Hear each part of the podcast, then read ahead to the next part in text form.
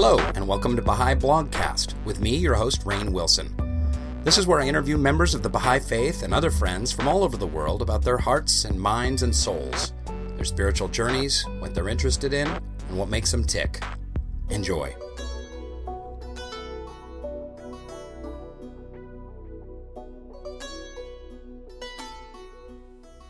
Hey, Baha'i Blogcast listeners. I am here with Doctor Derek Smith. Can I call you doctor?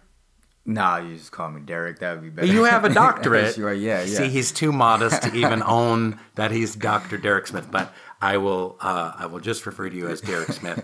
Um, you're a professor at Claremont McKenna, is that right? That's right. And um, what do you what do you teach over there? Well, my area is primarily African-American cultural texts, so anything from poetry to film to music to novels. I mostly focus on representations of blackness in uh, literary texts, but then I kind of extend beyond to other kind of cultural texts, everything, you know, including, you know, cinematography and so forth.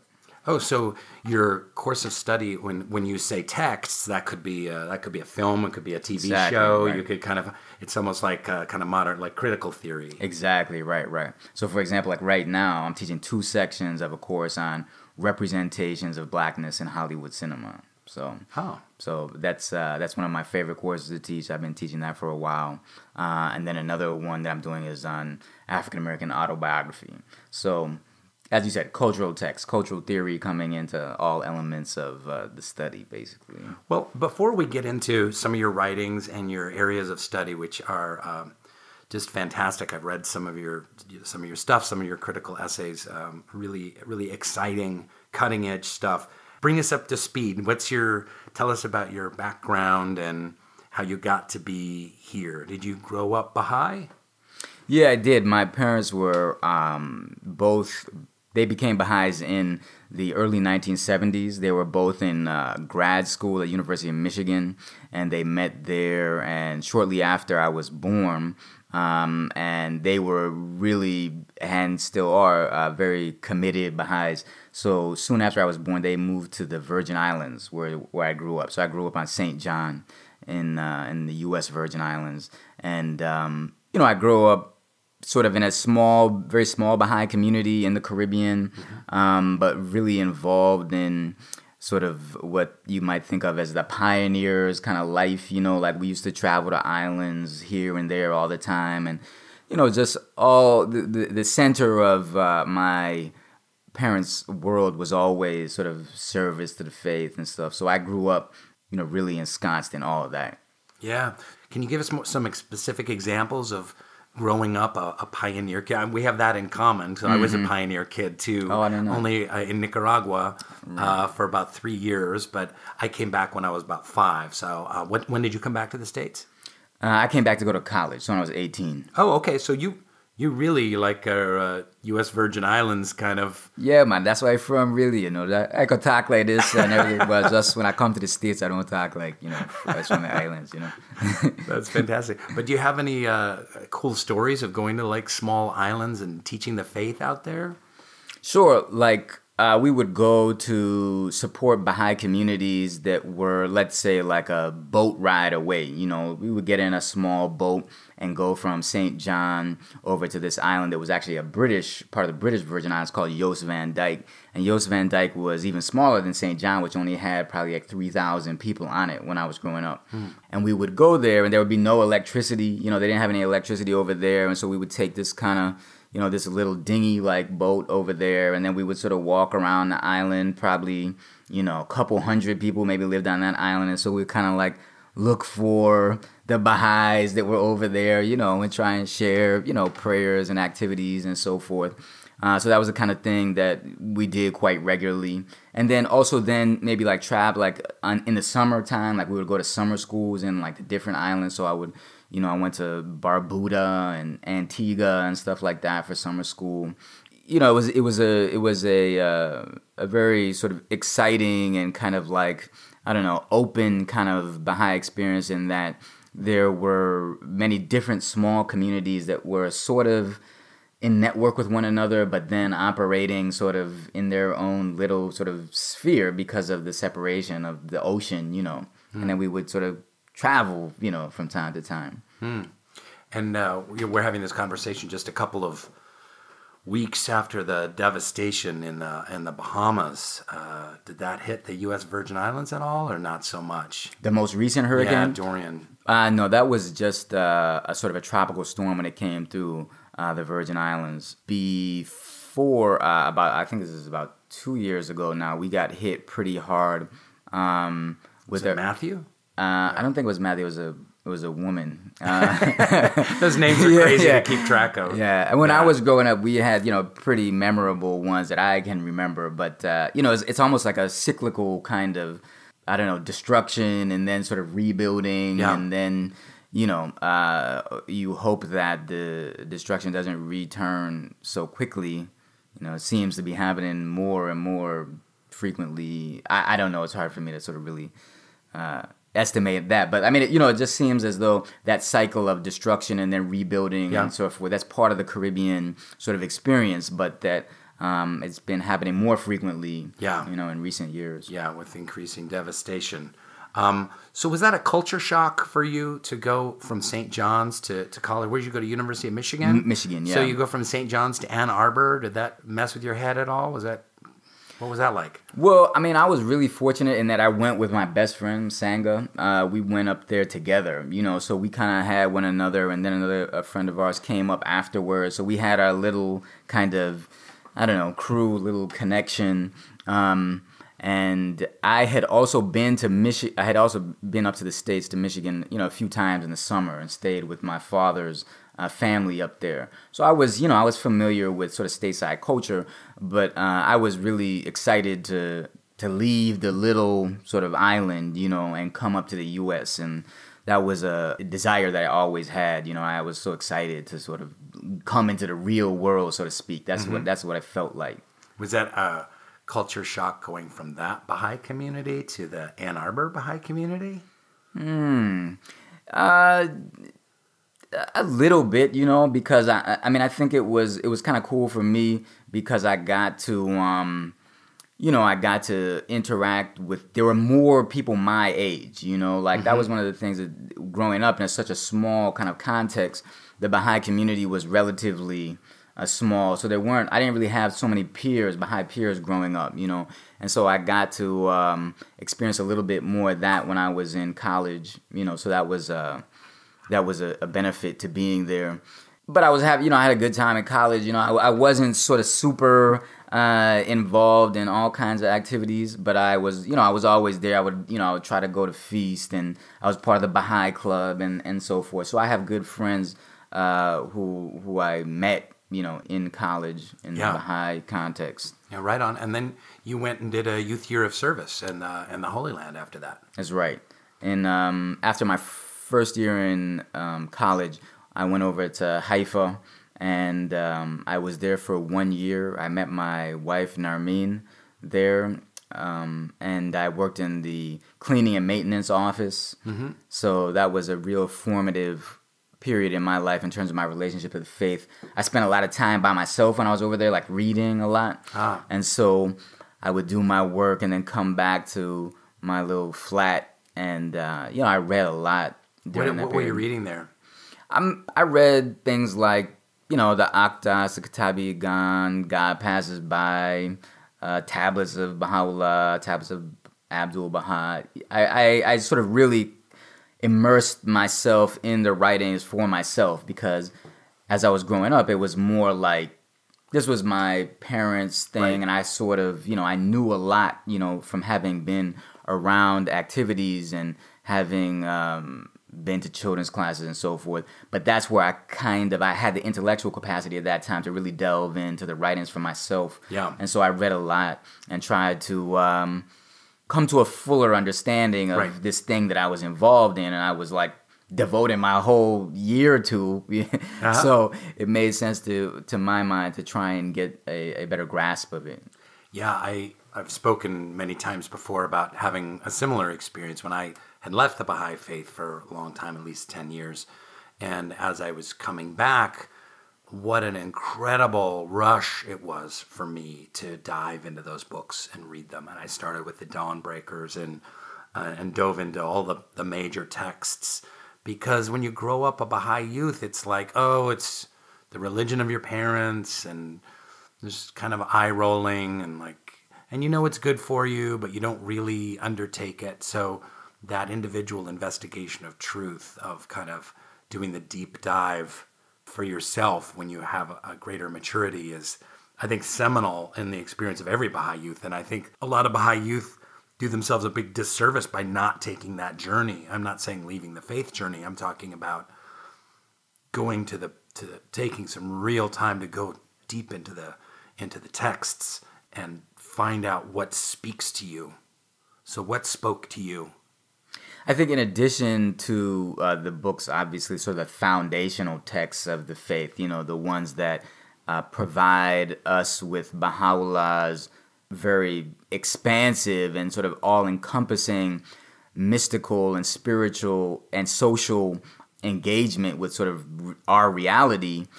I was also very um, moved by Shoghi Effendi's writings because I had, I think, a capacity to sort of understand the way in which the drama of history, you know, was really sort of being uh, explained by Shoghi Effendi, I think, in a way that is is quite unique in our writings, you know.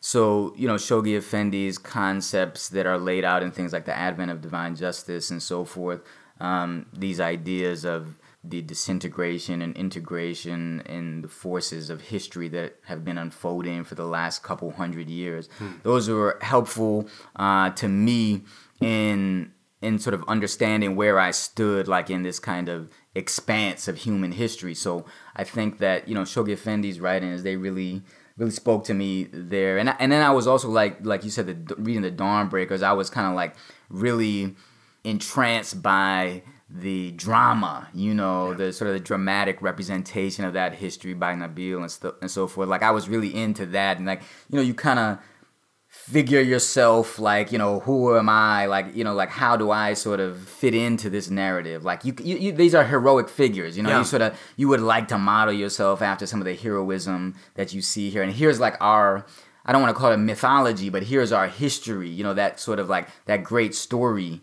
that we can um, uh, really identify with. So I, I liked that too, particularly when I was, you know, like a teen years, you know, like right. my oh, coming into my twenties. Nice. So you did that year, you met your wife, you went back to Michigan, and did that change the kind of the journey of your life? Well, surely, yeah. You know, getting married to Narmin was that that was a, a huge sort of pivot in, in my life, a wonderful one. And we set about, you know, having a family really quickly. So my first son was born um, in ninety-nine. And uh, so that was just a, about a year and a half after we got married. And so early on, I kind of felt this sort of responsibilities of adulthood and being a father and so forth. So that was kind of a very sudden sort of step into this real world, if you will. I didn't have that much of a, I don't know, sort of adolescence, you know what I'm saying? Like, mm. I felt like, you know, like I had a lot of responsibility pretty quickly.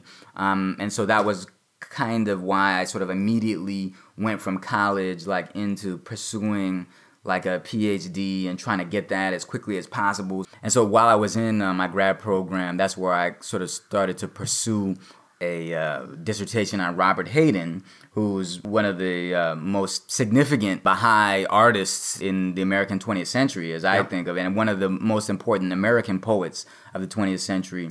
And so I started to work on his poetry, and it was through him that I got even a deeper understanding, I think, of like the workings of history and a Baha'i sort of conception of where we are and the spiritual sort of ramifications of being a Baha'i at this moment in history and also being black, you know?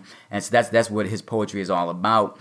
And um, so it was kind of like he was almost like a, a another guide sort of yeah. in this journey of sort of understanding my own commitments, basically. So I, I don't know a whole lot about Robert Hayden. I mean, I know the pictures of him because he's so distinctive looking with his glasses and his suits, very intense, and sometimes a beret and whatnot. I've read some of his poetry. It's it's super cool. I've read and heard just a little bit that he kind of, in some ways, was almost ostracized or left out by a lot of the conversations because he wasn't political in the way that a lot of African-American poets were in the late fifties and, and sixties. But that's all I know. So I'm an ignoramus. And for people listening, I imagine a lot of people don't know anything about Robert Hayden. Can you fill us in? Sure. So you know quite a lot, I would say, uh, in terms of understanding like the general framework through which Hayden has been sort of interpreted by literary historians, right, as a kind of outsider figure who is not quite in alignment with the efflorescence of, let's say, radical militant Black aesthetics and politics of the late nineteen sixties, early nineteen seventies. So he was coming into his heyday as a writer at that time, and he had been sort of working very diligently sort of in honing his craft, you could say a traditionalist's style of poetry, right? Very attentive to language, a kind of uh, meticulous reviser, revising his work all the time, never satisfied, always wanted to get sort of like the precision of language uh, was paramount for him. And yet also, you know, deeply committed to these ideas of uh, human unity, right?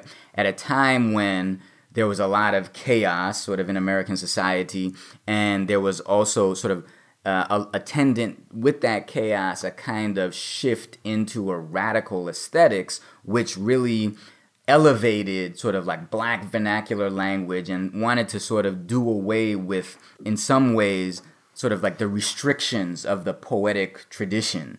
And Hayden, being somewhat of a traditionalist, didn't really sort of mesh with these uh, sort of younger generation of this younger generation of poets who was really sort of holding the fore at that time in terms of Black poetic production. And so there's always been this kind of way of looking at literary history that puts them um, sort of at odds with one another. And sort of what I tried to do in my book about Hayden is kind of like undo some of that kind of what I call like a Manichaean, like, you know, kind of like completely oppositionalist framework, and looking at Hayden and these militant Black writers as sort of engaging in a similar project of trying to figure out what's the right way for Black artists to engage with American culture in that really chaotic time. So instead of looking at them as kind of in contention, I'm trying to find out what's the underlying sort of ground upon which they agree, you know, and then looking at the ways in which sort of Hayden's Baha'i commitments resonate or then don't resonate with some of like the social and aesthetic agendas of like the more militant Black radicals who were prominent in his era. How did he become a Baha'i, or how did he hear about it? Do you, do you happen to remember?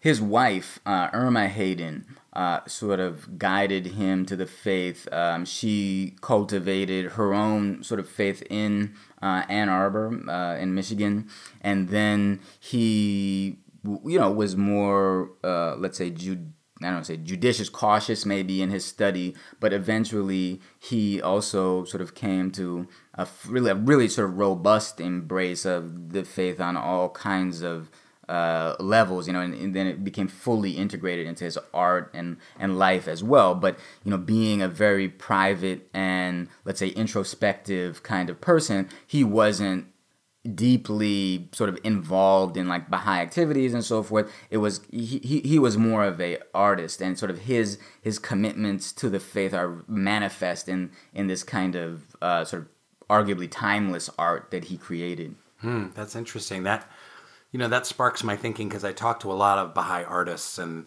they're always this kind of figuring out, how do I use my art to serve the faith? And you know, I'm an artist. I'm not very good at being on committees. I'm not very good at like right, organizing right. a an activity and renting a a rec hall and e- creating an email list and, and whatnot, and and that, that kind of dichotomy that, that exists. And I, I think that, you know, we all have our ways to serve. Yeah, I mean, my feeling on that is I'm most effective when I'm kind of doing what I really appreciate and really what I really enjoy doing, but also maintaining this kind of commitment to service, right? So I, I think like the sweet spot is kind of like finding what you're good at, and then also um, do, and doing that so that it is of service to the faith, right? I mean, it seems to me that that's the kind of the balance which we should be seeking for, right? Because if you hate doing what you're doing for the faith, then you're not going to do it well, right? So it seems to me that we have to always be on the lookout for, oh, here's a moment, you know, where, or, or an opportunity for me to really do what I love, but also make that sort of completely in service to the faith. I think that's powerful. But at the same time, you were at the Holy Land Uh, mopping floors, you know. Right, right. You, you weren't necessarily like writing dissertations or giving talks or lectures or or writing. Right, right. Well, you know, I was young then, and it was it was important, I think, you know, to discover things. Right. I mean, I had to sort of I had to come into that ownership of the faith myself uh, in a period where um, I wasn't doing what I what was fun or something like that. It was kind of a, I think of it. Um, as a more difficult kind of period, but it also afforded me then the opportunity to sort of do the monk-like thing where I sort of sequestered myself and did the reading, which was key for me, yeah. You know. Did you have any spiritually transformative experiences when you were there at the Holy Land, just going back a, a page or two? Yeah, I mean, like, I, I'm not the kind of person, like, I... Like, for example, my wife has dreams all the time. And, you know, my like, wife has dreams, yeah. too. I feel like, so I had this dream. She's like, I have these dreams. Abdul Baha came and blah, blah, blah. Right, it's exactly. Like, I've never had a dream with Abdul yeah, Baha. Yeah. You know? I'm the same way. So, you know, my, I think my, I'm probably too sort of empirical, rational kind of, you know, minded for, for some of that. But, um, you know, I had profound experiences where... And I remember being, uh, I would I would pray a lot. Like, I would go to the shrines and so forth and pray. And, you know, I would walk in the gardens and so forth. And I remember one one evening kind of like being behind uh, the shrine of the Bab, walking in the gardens and sort of realizing, like, okay, if this is really what I think it is and really what I believe in, then I have to try to make it the totality of my life, you know. And, of course, that's very difficult to do. But, I mean... I can remember that specific moment of being in these holy spaces and feeling like, okay, here's a pivot, you know, here's a here's a a sign for me. It came to me that it kind of, I have to sort of try my best to live up to to the ideals of the faith. So, I mean, that did happen to me while I was over there. Um, let's go back to Robert Hayden a little bit. Um, what's your book about him? Uh, it's called Robert Hayden, In Verse, New Histories of African-American Poetry and the Black Arts Era. Fantastic. It's a long title. Subtitle, right. You need to catch your title. Like right. Hayden Schmaden or something. I don't know. Right, right. I don't know. We'll, we'll work on that. Okay. Um, that's great. And can people pick that up out there? Is it available somewhere? Yeah, that's, you know, you can get it online. All the University of Michigan Press, you get okay. it from there. Um It's out there. All right, cool, cool. And um, what else can you tell us about his his poetry? So uh, his poetry is is uh, complex and layered and very elusive, right? So one of the things that I would say, which is so impressive about him, is that you can read the poetry for years, and then you can discover something that was put there by him that you never even saw before, right? And so, you know, I mean, obviously I read these poems a lot and they sort of unfolded themselves after multiple readings, and I'm sure that I still haven't yet sort of really unlocked like all that's there, right? So he's such a sort of a uh, a sort of master of craft and illusion that the, the these very dense poems sort of are... you know, to use the simplistic analogy, like onions, you know, there's many layers to them, mm-hmm. and you can keep on peeling, right? And so his his poetry is often known for its engagement with Black history, with African-American history, and with the, the meaning of America, essentially. Um, and so he has a lot of really sort of deeply contemplative poems about the difficulty of coming to terms with evil, you know, in history, mm. and also the evilness of American history. Mm-hmm. And this is uh, one of his great, I think, um, contributions is that he was sort of fully a believer in this ideal that we sometimes are, are reminded of in the Baha'i faith, of the great destiny of America as a nation, and yet trying to reconcile that with the incredible sort of injustice that we find here. And so he was, you know, always working through these kinds of tensions, right? So this destiny coupled with this reality, which is sort of not living up to the grand ideal of America, both as it's conceived in it, of in its own mythology and documents, but also the way that it is um, esteemed within the Baha'i faith, you know, as a kind of important uh, nation in the unfolding of the revelation or the destiny of humanity uh, as it conceived through the revelation of Baha'u'llah.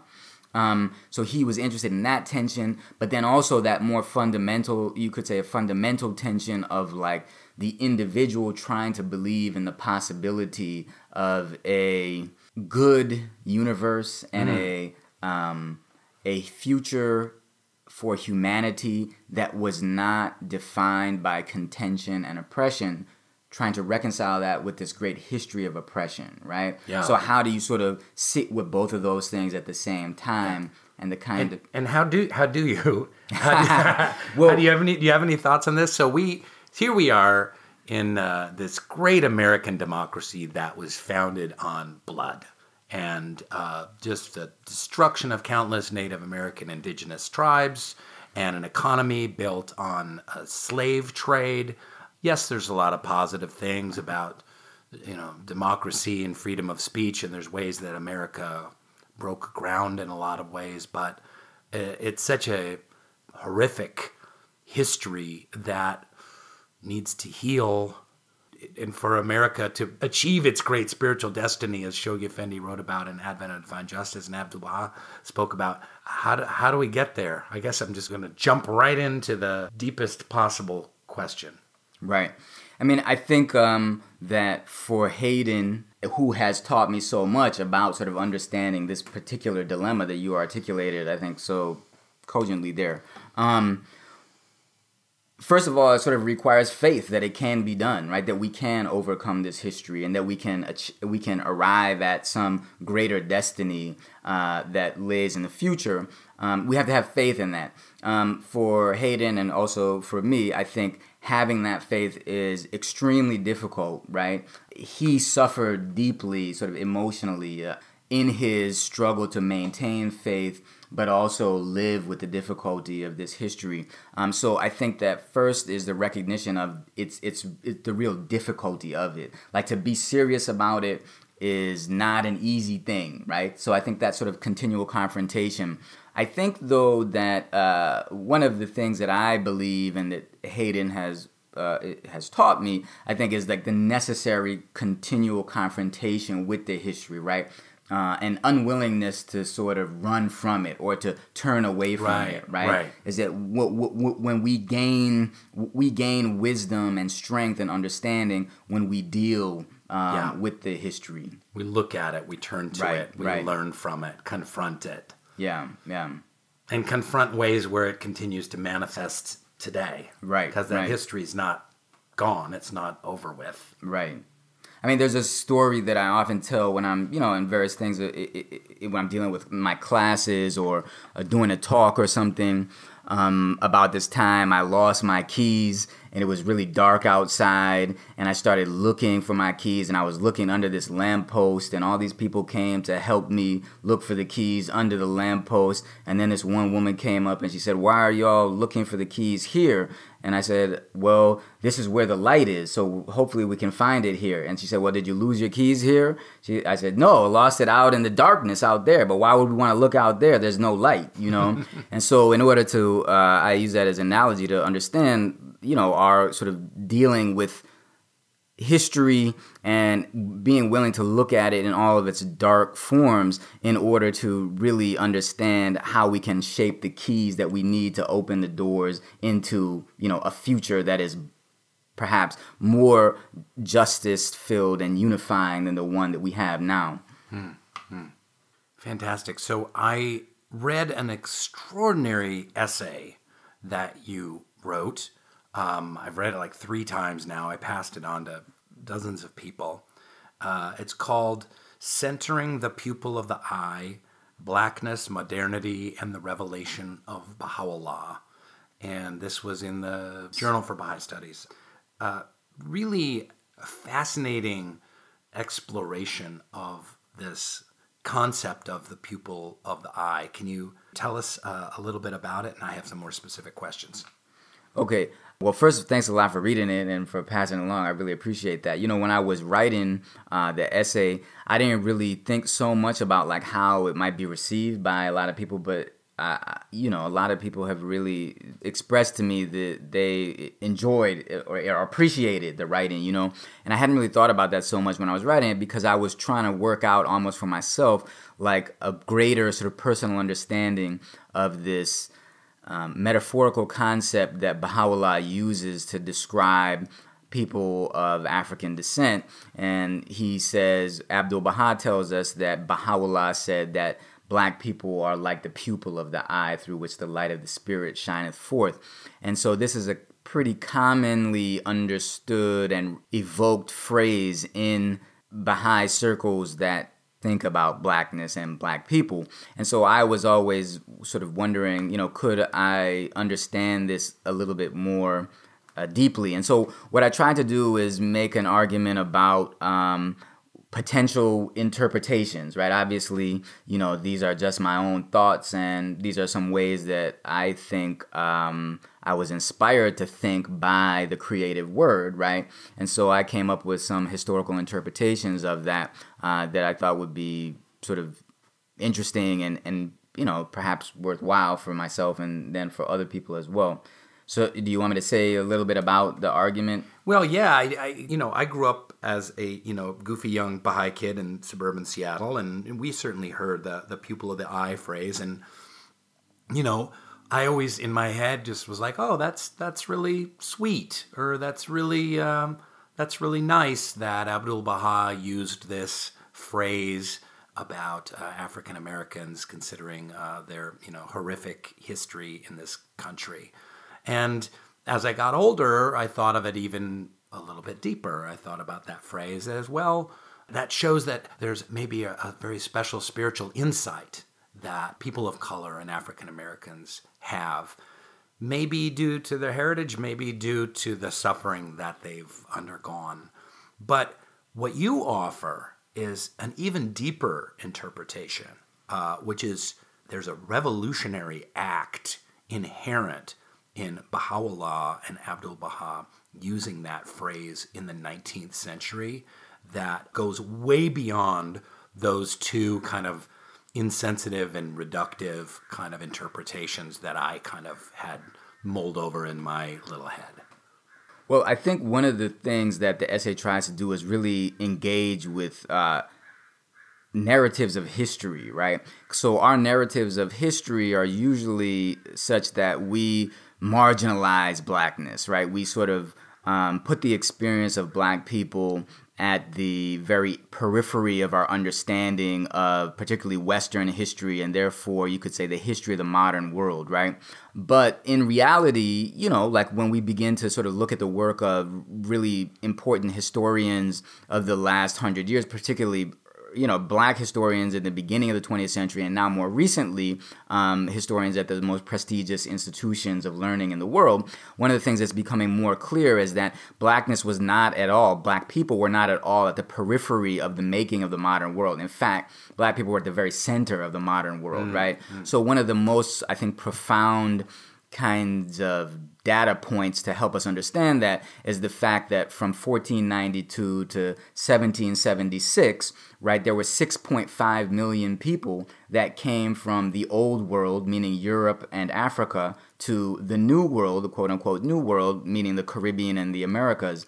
Now, five point five million of those six point five million were actually African, right? So this opening up of this new world, which eventually laid, led to the great prosperity of Europe and eventually to America, North America, um, and to other parts of the modern world, was basically made possible through millions of lives that were committed to this work, right? Mm-hmm. Ens- enslaved people who gave everything, you know, of themselves to build this new world, which we enjoy today, all of us, right? Mm-hmm. So in a, in a in a really profound sense, blackness is at the center of modernity, of the modern world. And so I kind of thought about the pupil of the eye and the centering work that Baha'u'llah does with that metaphor as an instruction for understanding history.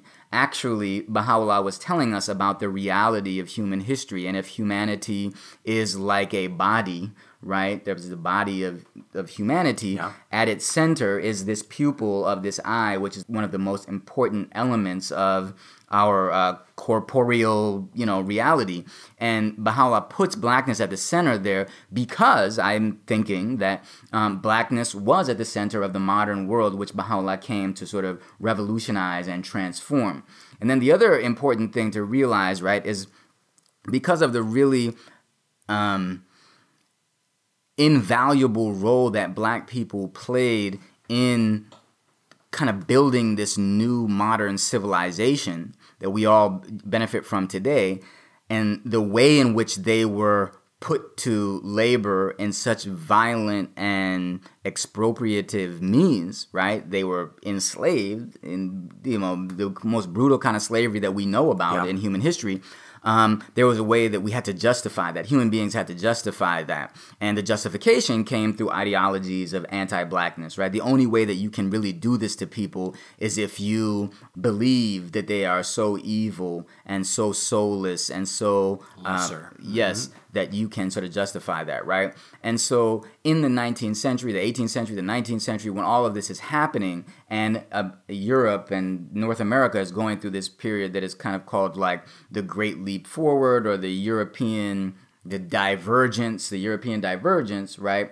All that is made possible by this black labor, and so that black people have to be degraded. And so in that nineteenth century, there's all these intellectuals who are helping to sort of advance this ideology of anti-blackness, and Baha'u'llah comes along and says, in fact, no, it's not at all what you think, right? It's not that black people are have a lesser station, right, in this human family, but they actually have an elevated station. And I read that as a response to the incredibly destructive and divisive ideology of, of anti-blackness. So if Baha'u'llah's revelation is all about bringing together um, all the world hmm. in unity and justice, how on earth is that possible when you have this special segment of humanity which has come in for incredible stigma? Right? Mm. And so Baha'u'llah's special elevation of blackness is a response to and an antidote to anti-blackness, which could only divide us. That's the only thing that it could really do. It could have no role in the world that is imagined and made possible through the system of his revelation. And so inherent to that system, and it's all its kind of grand dimensions, there is this one facet which directly deals with anti-blackness, because that precludes the kind of eventual unity that we must achieve. Well, that's that's the thing, isn't it? That uh, first of all, it's no accident that it's the eye, and it's how light comes in the eye, and how we perceive the world. So, like you said, like the most maybe the most important part of the body. It allows us to interact with our environment. It's the it's the discerner that this, you know, if we're seeking world unity, the black perspective, African American as well, is not just a good idea, or not just kind of like, hey, let's join arm in arm, but it's it's vital, it's necessary. We can't do it without the black perspective and the African American perspective. Right? Right, exactly. You know, we are all human beings, right? You can't degrade and relegate to a secondary status one segment of humanity if we are going to realize that vision of, you know, human civilization that Baha'u'llah lays out, right? So the black perspective must be incorporated just as importantly as any other perspective, right? Not that it is... Uh, a kind of, I, in my opinion, any more important than any other perspective, right?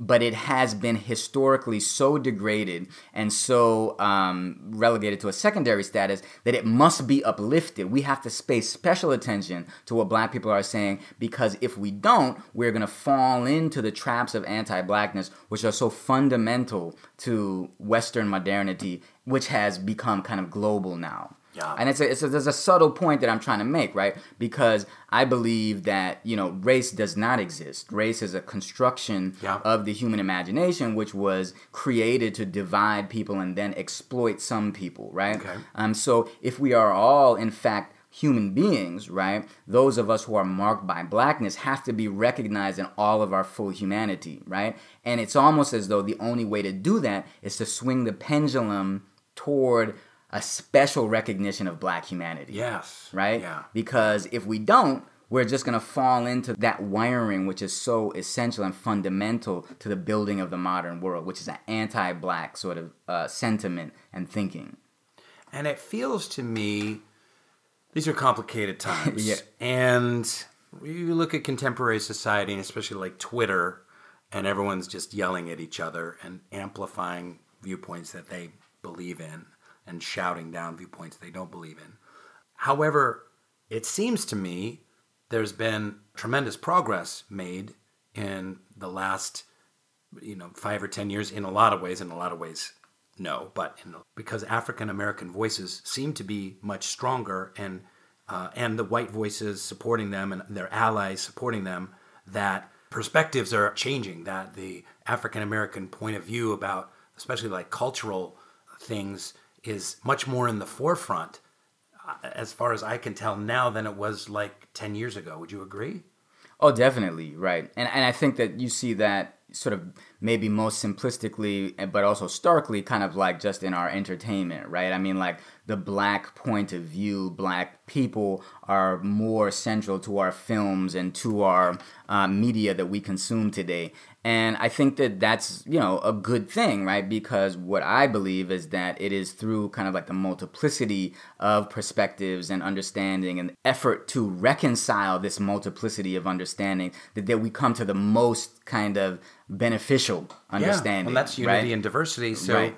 You know, diversity, again, not just a good idea, not just, oh, we can tolerate diversity, but, you know, diversity as a as a spiritual thing to uphold, to celebrate it, encourage it, bring it on, and know that we're at our strongest as a race, as seven billion of us on this planet, with maximum diversity and celebration of that diversity. And uh, that's such a key component to the Baha'i faith. Right. And so I think that, you know, our cultural products, our possibilities for living Uh, in this world are enhanced, right, when we bring in this black perspective, which has been for so long, you know, so degraded and relegated to marginal status, right? And so I would agree, you know, we are much advanced, you know, from from where we were only maybe ten years ago. However, of course, that doesn't sort of negate the real the work we have yet to do. Right, and the incredible fallout that anti-blackness continues to produce yeah, sure. in our, you know, in our world and in America specifically. Yeah. So a lot of our listeners are international and might be thinking right now, well, this is a uniquely American problem, but you see this kind of racism and the prejudice uh, against people of color and, and darker peoples, like in every country of the world. So we do a lot of work in Haiti, and the the prejudice that the Dominicans have against the Haitians is some of the most corrosive I've ever seen in my life. It is, it's grotesque, and Haitian rights are, even Haitians that have lived there for three generations, their rights completely uh, taken away from them. So how can how can you speak to these issues of, of prejudice and anti-blackness and the healing of that and the pupil of the eye, you know, from a global perspective? Mm-hmm.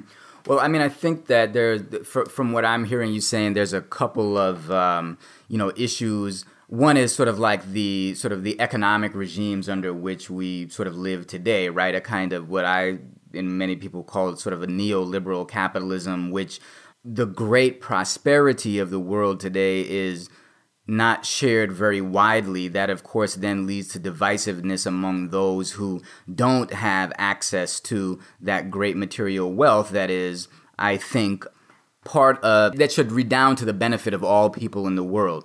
And so that then leads to sort of fragmentation among groups and a kind of um, animosity between groups, which is then enhanced and sort of justified through these kinds of ideologies of anti-blackness that stem from ideals of white supremacy also. So, for example, the idea of, you know, like in the Dominican Republic, where you have this kind of real Uh, animosity toward people of uh, a darker complexion from Haiti, right? That's because of a sort of valorization and a fetishization of whiteness, right? And so these completely sort of made up categories of race have incredible consequence in that they make people shun blackness, right? And give undue kind of value to whiteness, right? And so that then that's not just happening here in the U S, but particularly as Western culture and then uh, through the conduit of American culture has spread throughout the world, right? We see that happening everywhere, right? Even places where there are no, you know, black people or white people or very few, like, you know, places in Asia, right? You see that same kind of polarity existing where whiteness is held to be supreme and blackness is highly stigmatized. Yeah, and it's, uh, it's also a tribalness and a hatred and a fear of the other, but it often is on kind of this color scale of, of the skin. Right. It's become one of the most potent ways of differentiating ourselves, right? So there is that kind of inherent tribalism or that inherent sort of group, in-group favoritism and so forth, right?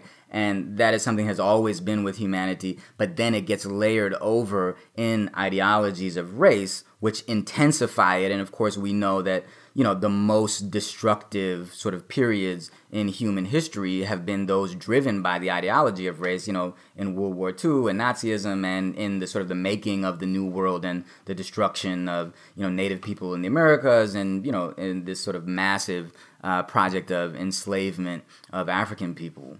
So what do we do? Let's pretend right now there's some nice kind of liberal Baha'is listening and enjoying this conversation. And they're like, well, you know, I, I love people of all races, African Americans, all different uh, races. And I'm working uh, to build a, a, a more just world community, but I'm here in my suburb of Pittsburgh or wherever they are.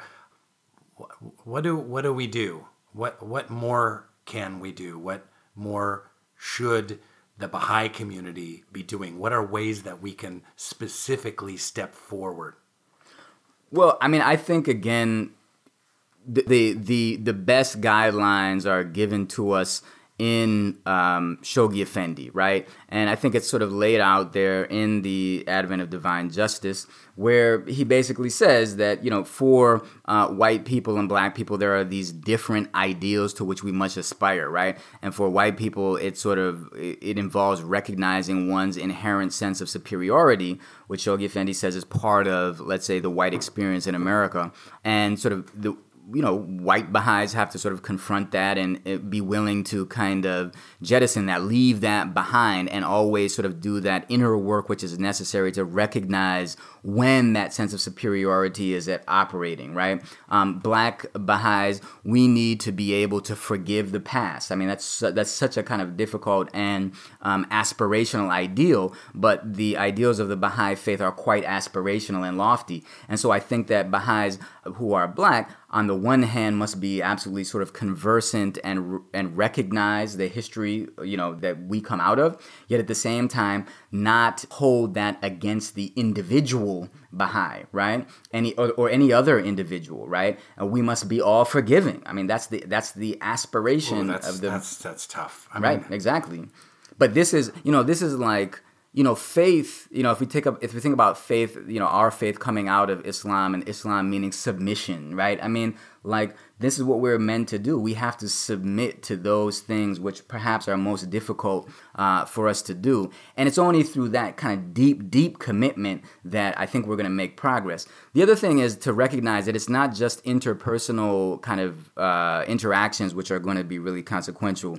Um, it's also the way in which uh, racism has become kind of systematized and embedded in our institutions, yeah. and therefore we have to figure out what institutions are we involved in or adjacent to that we can address, right? How can we kind of address racism as it manifests in the institutions of our society, right? So we need to get involved and then bring these ideals which come out of the faith and which come out of our thinking and understanding of history into the institutions that bear upon our lives. And so I think that that's, that's a kind of, you know, you're talking about the suburban, you know, behind outside of Pittsburgh, you know, it's like looking at the school district, like looking at the city of Pittsburgh, looking at the way in which law enforcement works there, looking at housing regimes, you know, all that kind of stuff, I think, is where Baha'is need to sort of involve themselves, while at the same time kind of like engaging with, you know, the core activities and the framework of the of the plan.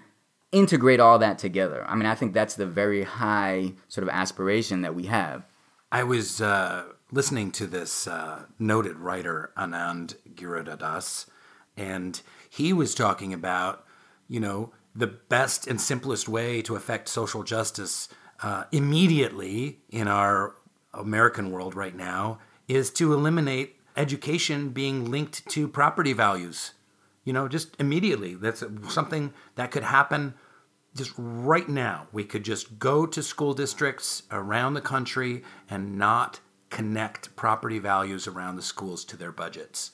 And that's one institutional uh, way of changing things. But I think people don't understand that uh, for an African American to go into a bank, to apply for a job, to go into a police station, to go into a school, you know, to go into a hospital or be treated by a doctor, like there's a whole different set of standards. And institutionally, things are set up either, you know, overtly or covertly or even subliminally to affect uh, African Americans negatively. I think a lot of people don't know this. I've just kind of been learning about this over the last couple of years a little bit. Yeah, I think. Right. I mean, some of the, sometimes we talk about that experience with institutions of our society as being uh, very much influenced by, you know, biases and implicit biases, which are not really sort of cognizantly uh, held by those who are expressing them, right? Mm-hmm. Because of the deep-seated nature of this kind of anti-black ideology, which is also then compounded with an anti-poor um, ideology. Uh, when people of certain, that are marked by certain sort of markers of race and class status deal with institutions, they face very difficult circumstances, right? And we know, you know, the statistics around the ways in which black people are simply like not believed when they go to the doctor and they complain of pain, right? That then has these kinds of really negative impacts on health outcomes for black people because their word is not taken as seriously. Right? That addressing those kinds of things, you know, involves training and almost like what we could call like a deprogramming and a kind of commitment to not dealing with people based upon this kind of, let's say, layer, interpretive layer that is so marked by race and class and so forth. So there are various things that have to be done. I don't think my own position is that there is no sort of silver bullet or panacea, right, which we can immediately kind of apply to radically transform society. It involves, it does involve uh, both the transformation of the inner self of every individual yeah. that then uh, sort of operates in tandem with that outer social world. And so, yes, on the one hand, we have to sort of, let's say, clear out this kind of inventory of stigmas that are attached to certain people. We have to do that, each one of us ourselves, right? But then we also have to sort of figure out how then to sort of transform the institutions. I just, I mean, my own feeling is that it's not difficult. It's not easy. If it was some quick fix, you know, then we might be able to do it. But there's so many resistances, you know, that, yeah. that, that it becomes very difficult. Yet at the same time, right, I mean, I feel like we have to be committed, right? I mean, it's yeah. that sort of same tension, right? It's like you're you're a um, you know, pessimist of the intellect, but optimist of the will, right? This is the kind of quote from Gramsci, sort of social transformation theorist, theorist, right? That's what we have to have. And we have to work through those moments of pessimism with the belief that ultimately things can change. Like we have to have that kind of hope, I believe. And why, why be a Baha'i? Why not just work with Black Lives Matter and social justice movement and the political left? What perspective does the Baha'i faith offer that might enrich or enhance those movements that are very strong today? I mean, I think this is a really sort of, it's a very profound question. Uh, it, for me, it, it, it is a very sort of individually sort of, I answer it as, as, as completely as an individual, right? Mm-hmm. So it's my belief that Baha'u'llah speaks with divine authority. He, the revelation of the Baha'i faith, the revelation that he brought, is one that integrates all elements of sort of the spiritual and social world in such a way that it can give us the possibility of divine civilization on earth, right? It is a comprehensive, sort of all-encompassing system. It's something that doesn't really have parallel in the human realm, right? So Baha'u'llah's ideals for social justice are intertwined with ideals for inner transformation, for example, mm, right? Mm. And so I kind of feel that all of these sort of various causes that we have can, n- none of them can be solved individually. What people begin to understand as they become more and more involved in social justice work is that there is this great sort of labyrinth of, there's this labyrinthine network that connects all sorts of institutions and and powers, right? And so just the moment when you think you've sort of toppled the empire, right, the empire sort of pops up in another place, right? I mean, this is one of the things about sort of social theory of the contemporary world, is that power, and let's say evil power in particular, in particular is very uh, protean. It changes all yeah. the time, right? And it can always anticipate counter positions, right? And so just when you think you've overcome power, yeah, right? Hey, we elected Obama. Right, we got an African-American exactly. president. We fixed racism. Hooray! Right. So if our... Well, guess what? yeah. If our... If our horizon of vision only extends into the next sort of election cycle, we can be sure, okay, you might win that next election cycle, but what about after that, right? Um, there's another great analogy of like, you know, we can be warriors and storm the castle, and then we get into the evil castle and we're into the control room, and then we recognize that the people who are in control have gone, right? They're not there. In fact, there is no control room in the castle, right? Because power is so sort of uh, protean and um, the word I'm looking for is amorphous, I think, right? Mm-hmm. It's mm-hmm. hard to for us with our human, sort of our finite human understanding to figure out how to sort of topple all of these evils.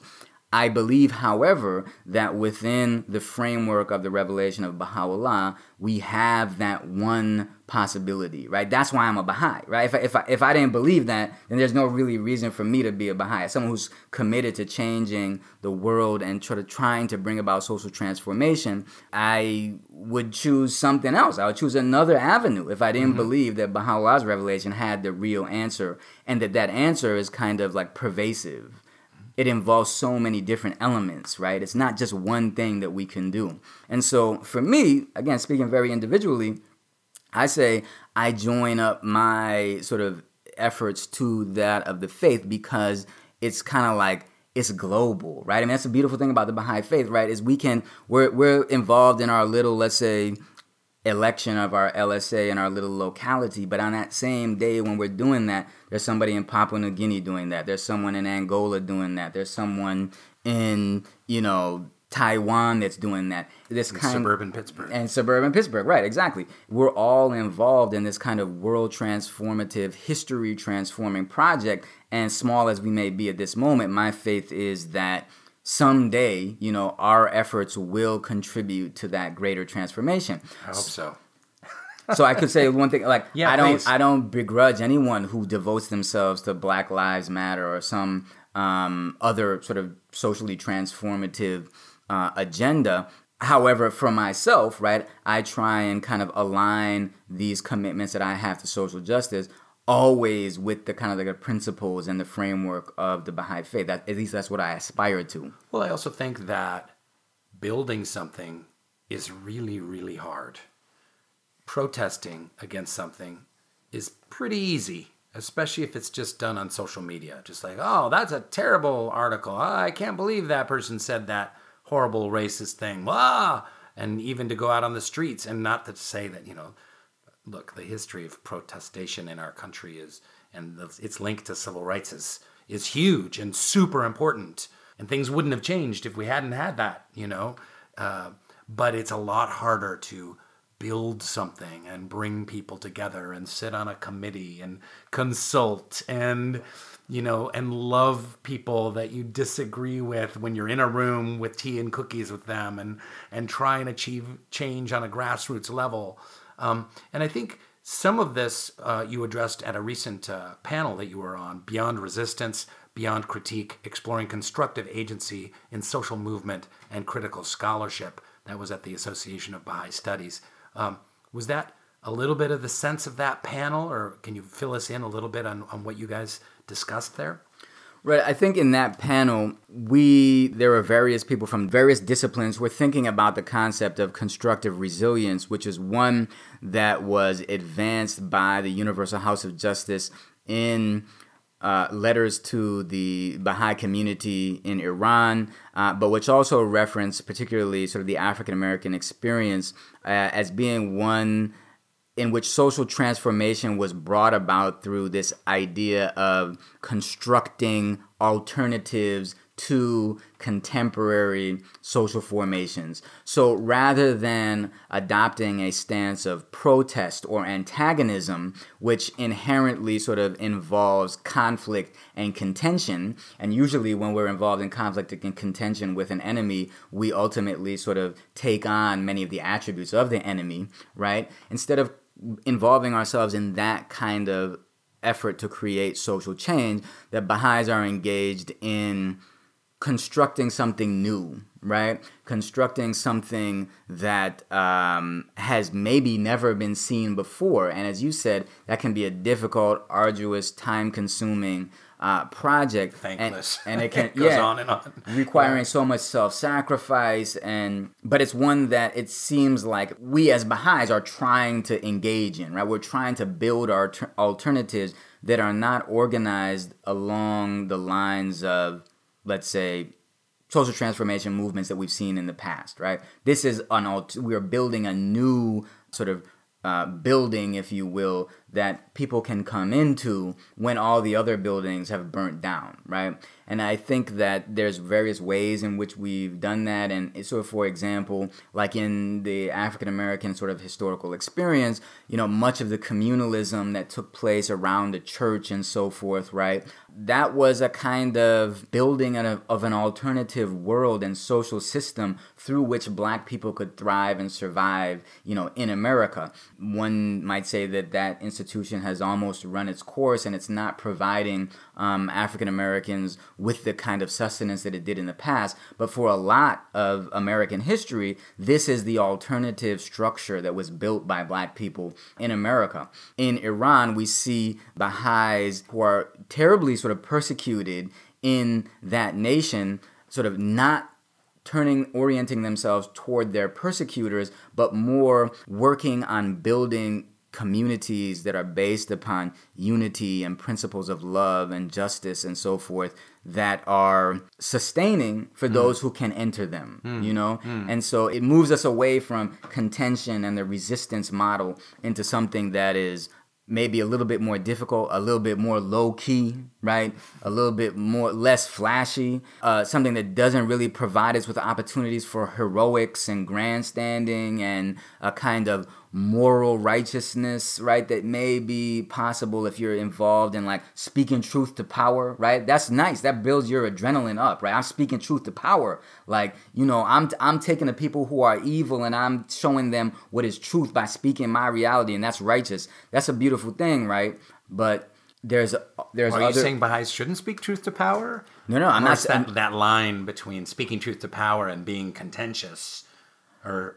Well, I, I think that there, if speaking truth to power is like your only means of sort of advancing something, then that's all you're gonna you're gonna you may speak a lot of truth, right? But then what, right? You've got to build something behind that truth, right? Mm. And so I think Baha'is are involved in this tandem process, right? I mean, like think we think about history in really sort of narrow terms, right? We think about history in terms of like the icons, right? Like Malcolm X, Martin Luther King, like the people at the front of the protest lines and all that, right? Mm-hmm. But you know, like without the Southern Christian Leadership Council, there is no Martin Luther King. Without the Nation of Islam, right, there's no Malcolm X, right? There are these vast organizational structures that built things which we yeah. don't really think about, right? Mm-hmm. And I think that in the Baha'i faith, we are less concerned with the iconography of yeah. sort of social transformation than we are with the actual rudiments of building something transformational, right?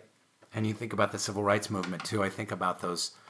incredible the incredible sacrifice of the people of all different skin colors and backgrounds uh, and being parts of the civil rights movement, that they did it because they believed in it. Mm-hmm. Um, the selfless service without any glory. Right. The thankless work that nobody remembers, done by people whose, you know, names have been lost to history and so forth, right? Like if we think about the, you know, like the bus boycotts and so forth, you know, there was... you know, hundreds of black women sort of organizing, making calls to see who was going to take yeah. someone here and there. And, right. you know, oftentimes like the work Making that, lasagna and bringing it to the people at the churches who are marching that day. Right. It's a lot of times it's the work that women are doing that is, you know, sort of unrecognized and so forth. Mm-hmm. Right. So, I mean, I think that, the, you know, like the Baha'i sort of uh, approach to social change is more akin to that kind of work, you know, that kind of... the not flashy sort of, but the steady sort of building and commitment to ideals. Yeah. So we have a very limited amount of time, but I would love to hear about the work that you're doing in the prison systems, because uh, it sounds really uh, exciting. And that's an area where Baha'is, I think, could definitely, if they're looking for a way of being of service, like they could might be able to go right into doing some of this kind of work. Mm-hmm. So when I uh, came, I was abroad for some time, um, and I came back to the U S in about two thousand eleven, I think. And, you know, I really wanted to sort of integrate um, my professional life with a kind of work that would be committed to social justice principles that I believed in. And so I thought that engagement with the American prison system uh, would be a good way of doing that. And so what I've done for the past few years since that time in two thousand eleven was, you know, really try to bring what I could into the prison in terms of like my own teaching, right? So for a while I have, when I was in New York, I taught in uh, a lot of facilities throughout New York State. Um, and right now um, I'm also teaching here in California. Um, what do you teach? Well, I teach my sort of, usually my, my areas of specialty, which are mm-hmm. African-American cultural texts. So, for example, this semester I'll teach a class on uh, African-American autobiography. Um, what are some of the autobiographies that the prisoners respond the most to? Well, obviously, students on the inside are interested in things like Malcolm X, right? I mean, like, you know, a lot of African-American autobiography sort of takes shape kind of almost like within sort of like the carceral system, right? Mm-hmm. Like people begin to sort of teach themselves and learn within the prison. I mean, Malcolm X is a great model of that. So, of course, the autobiography of Malcolm X is really, you know, transformative and powerful pe- for people on the inside. I think, you know, Huey Newton's also his autobiography. But then, you know, in my courses, I'm doing a kind of like, you know, his, I look at these things like in really sort of almost clinical ways, you know, so I'm looking at the nineteenth century and the development of a tradition which starts with the abolitionist slave narratives, right, as a kind mm. of form of an, in, in, in an indigenous American form of autobiography, which sort of Black people kind of came up with um, in the effort to overturn the institution of slavery, sort of writing their own stories to demonstrate their own humanity. So, yeah. you know, look at Frederick Douglass, Harriet Jacobs, and then bring it forth in, you know, mm. into the twentieth century with people like um, Richard Wright and so forth. That's what I'm doing this semester. Oh, that's that's great. So what have you learned uh, from your all of your work in the prison system and, and teaching there, coming back into the United States? And are there ways that Baha'is can get involved? Well, I think one of the, you know, the main learnings is that, you know, we have this incredible system of uh, sort of warehousing human beings in really kind of inhumane um, conditions in America, which has developed over the last, let's say, forty to fifty years. Um, there's a lot of reasons for that. I think that the willingness to undertake what I think of as a kind of unprecedented historical experiment with human incarceration uh, is really underwritten by ideologies of anti-Blackness and so forth, because we we we tend to think often about, you know, criminal life and as being Black somehow or non-white. Um, that is not sort of maybe um, perfectly sort of reflected in my experience in the prison. You know, for example, I'm in California now, and there are a great deal of, you know, Latino and people who I'm working with right now. And so one of the things that I would say in terms of my learning is that, you know, there's so much value and human uh, potential that is being squandered and destroyed basically by this institution. And you see inside mm. like so many people who have possessed all these capacities and these beautiful qualities that we do not associate with kind of like the dark criminal that sort of lurks in the American imagination, right? That there's so much value inside, right? Yeah. And so I appreciate my my classes in that, you know, I get to work with some of the the brightest and the most engaged of some of these people who are locked up, and there's a lot of excitement in the intellectual exchange that occurs, a lot of intelligence, right? There's another idea, right, that these people are like are not smart or only kind of like smart from, mm-hmm. you know. There's a T V show I've been trying to get off the ground for years called Stand Up at Sing Sing, mm. and we have an inn to Sing Sing prison and doing comedy with prisoners. That's great. So doing yeah. improv, having them work on stand-up sets, bringing special guest stand-up artists out there and doing a presentation at the end. And it's, boy, we just couldn't get anyone to bite on. We had a great presentation, and uh, just it didn't happen. And one of the one of the women was very uh, that we pitched to at some network, she was very uh, straight, and she said, listen, a lot of people, they think that uh, people in prison are bad and they're evil and they're unredeemable, and people don't want to watch stories about prisoners because they imagine, oh, that's probably a rapist or a murderer or, or something like that. So, ugh. Or if they do want to see the stories, because there's a lot of, like, you know, prison documentary yeah, yeah. style thing, right? It's all about, like, this sort of psychotic, dark, you it's know. Dark, how right, dark right. it is, and prison violence and yeah. hierarchies in the prison system. And you know, when in fact, right, it's the full range of human life which takes place there. And they're, like, in my classrooms inside, I mean, I mean, I've had some of the best laughs ever, you know what I'm saying? Mm-hmm. And so when I talk about, like, you know, prison, like, obviously there is this dimension of it which is super serious, you know, and it's really destroying, you know, life. But at the same time, time within that institution, there's all kinds of comedy, you know, there's humor. And so I love this idea of, like, you know, the humor that can sort of take place uh, inside. So, but we have very, you know, strong preconceptions about, you know, what it is that, that, that goes on inside. And I think in terms of your other question about, like, what Baha'is can do or what people can do, right, is, you know, there's so much work that needs to happen around reintegration. Yeah. You know, it, it, thankfully, so many places won't em- simply won't employ someone. Right, right. If they have a record. Yeah, and and thankfully we're sort of trying to.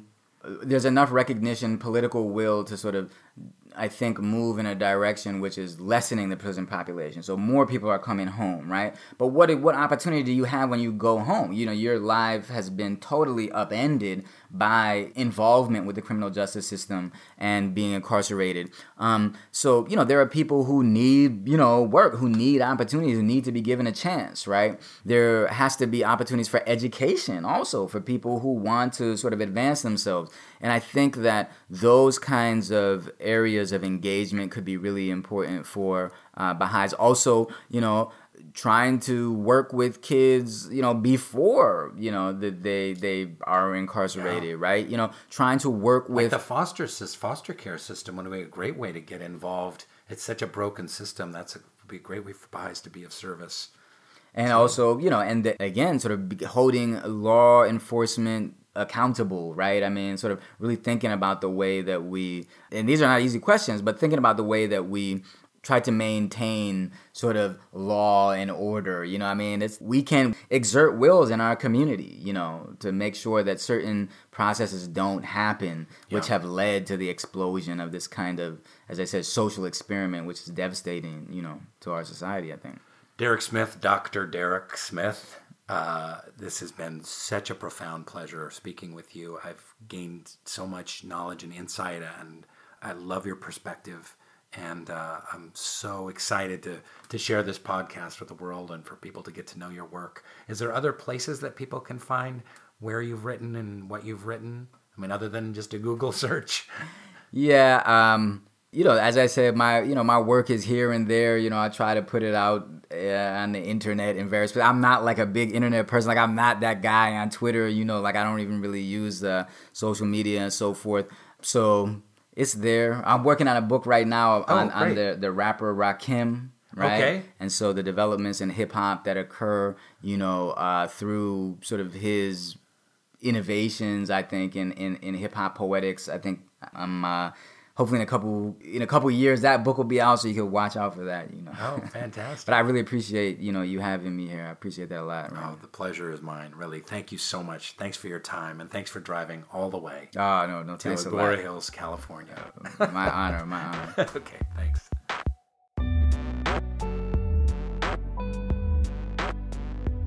Thanks for listening to Baha'i Blogcast. Hope you enjoyed the episode and the conversation. Check out more fun Baha'i stuff on baha'i blog dot net. Thank you so much, and good night.